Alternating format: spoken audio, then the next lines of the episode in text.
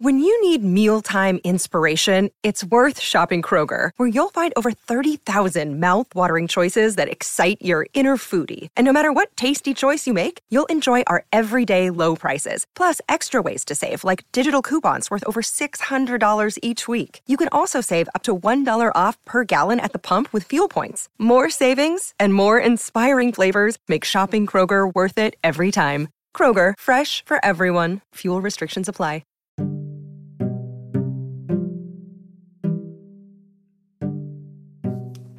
Today's story is called The Sour Banana by, by Lemon John.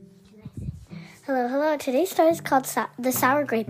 And also, if you've ever read The Bad Seed, The Good Egg, The Cool Bean, The Couch Potatoes, The Smart Cookie, The Big Cheese, those books are all by the same author. And you read the big, the big cheese at Costco.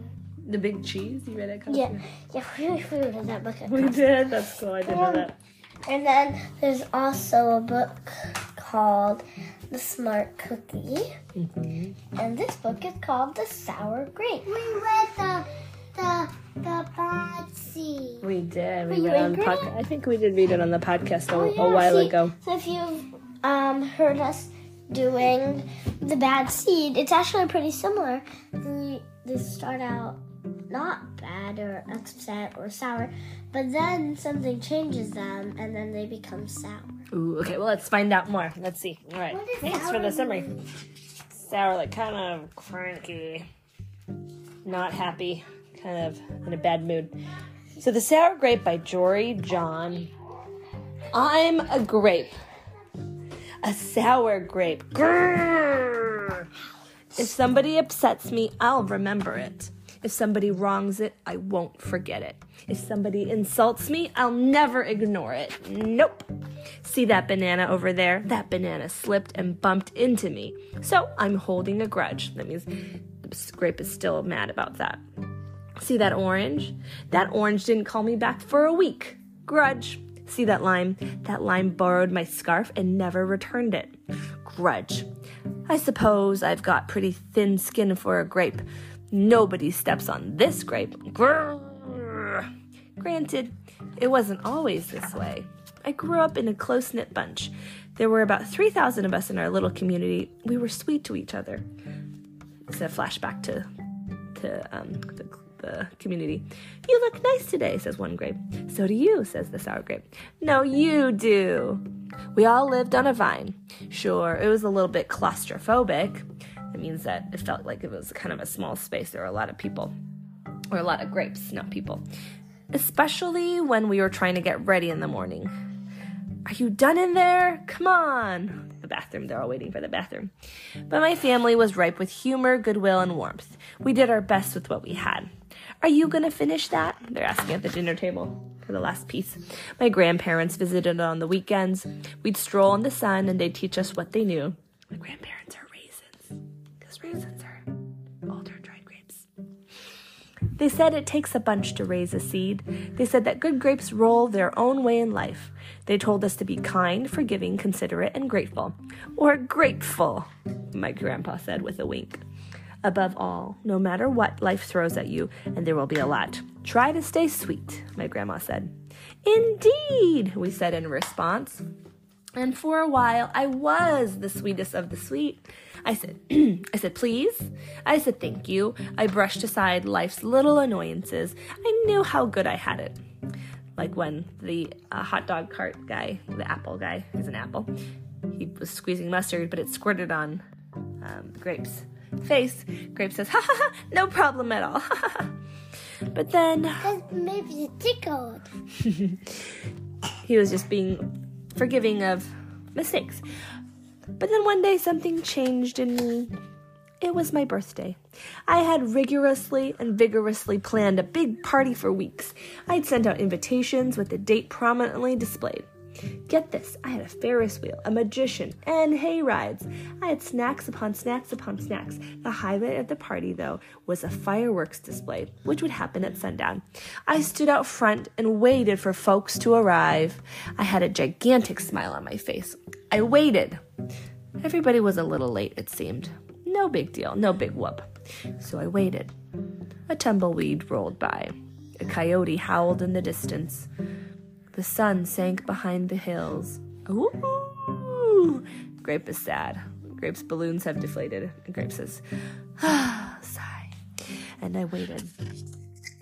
Nobody showed up. And I mean nobody. By the time the fireworks show started, with me as the sole spectator, I was scowling.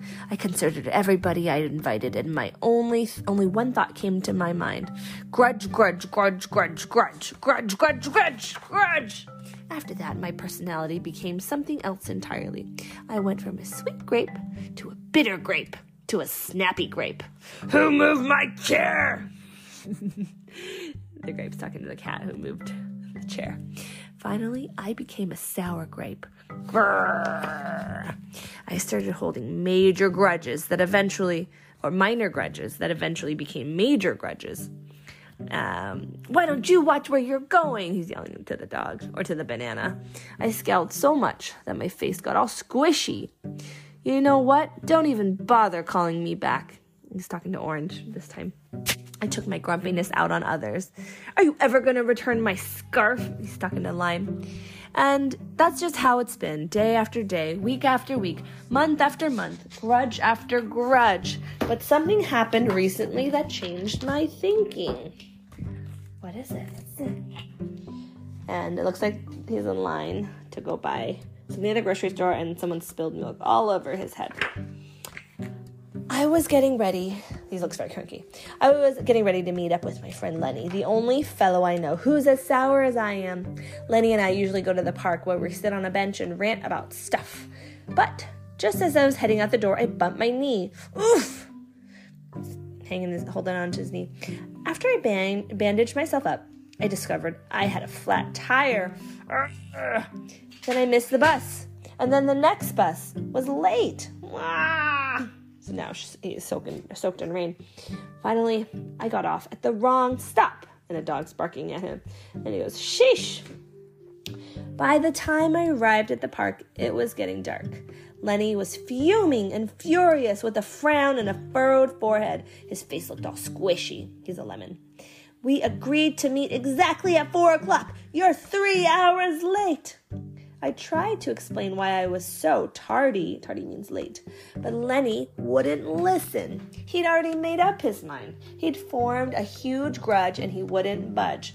I couldn't believe it. How unfair, I thought. How ridiculous, I thought. How, um, how similar to the way I would react. Hmm. Having a moment of clarity here. Lenny was pretty worked up. He was pacing back and forth, emitting occasional grumbles. His tone was tart, so I gave him a little space. Besides, it was nice out. I noticed the sky changing colors, the melodic chirping of the birds, the evening breeze, the buzz of the park's insects coming alive at night. I suddenly felt grateful and peaceful and calm. Had I been missing all this simple beauty because I was too busy complaining? Meanwhile, old Lenny stormed off, muttering something about disrespect and lack of consideration. I'm pretty sure I heard him add a grrr, too. So I walked home. I pulled a dusty box from under my bed. There were old family photos inside. I spotted myself in one of the pictures. I was so sweet. I knew that little grape from the photo was still a big part of me deep down. It would just take some work to get back there again. And that was the exact moment I found the invitation I had sent out for my infamous birthday party. The one where nobody showed up. It said May 31st. But wait, wait a minute here. My birthday was on May 21st. Ah, alas, I told everyone to come on the wrong day. Well, it was my fault. It was all my fault. I realized nobody's perfect, not even me. After that day, I started noticing other things too, like how remaining sour all the time is so draining. I'd wasted so much energy holding grudges when I could have easily cleared the air if I'd felt hurt. I could have just talked about it instead of getting so mad, right? And yes, I still get upset from time to time, but that's okay because now I talk and I listen and I work things out instead of just walking away. My sourness is fading. I'm letting go of all my grudges, and hey, it's working. And let's see, so this time he's with Banana, he's got ice cream, and is saying, Slip ups happen. I'm just glad you're okay. Banana says, Ah, thanks. And he says to this to the lime, The scarf looks sublime on you. Why don't you keep it? Lime says, Really, you're the best.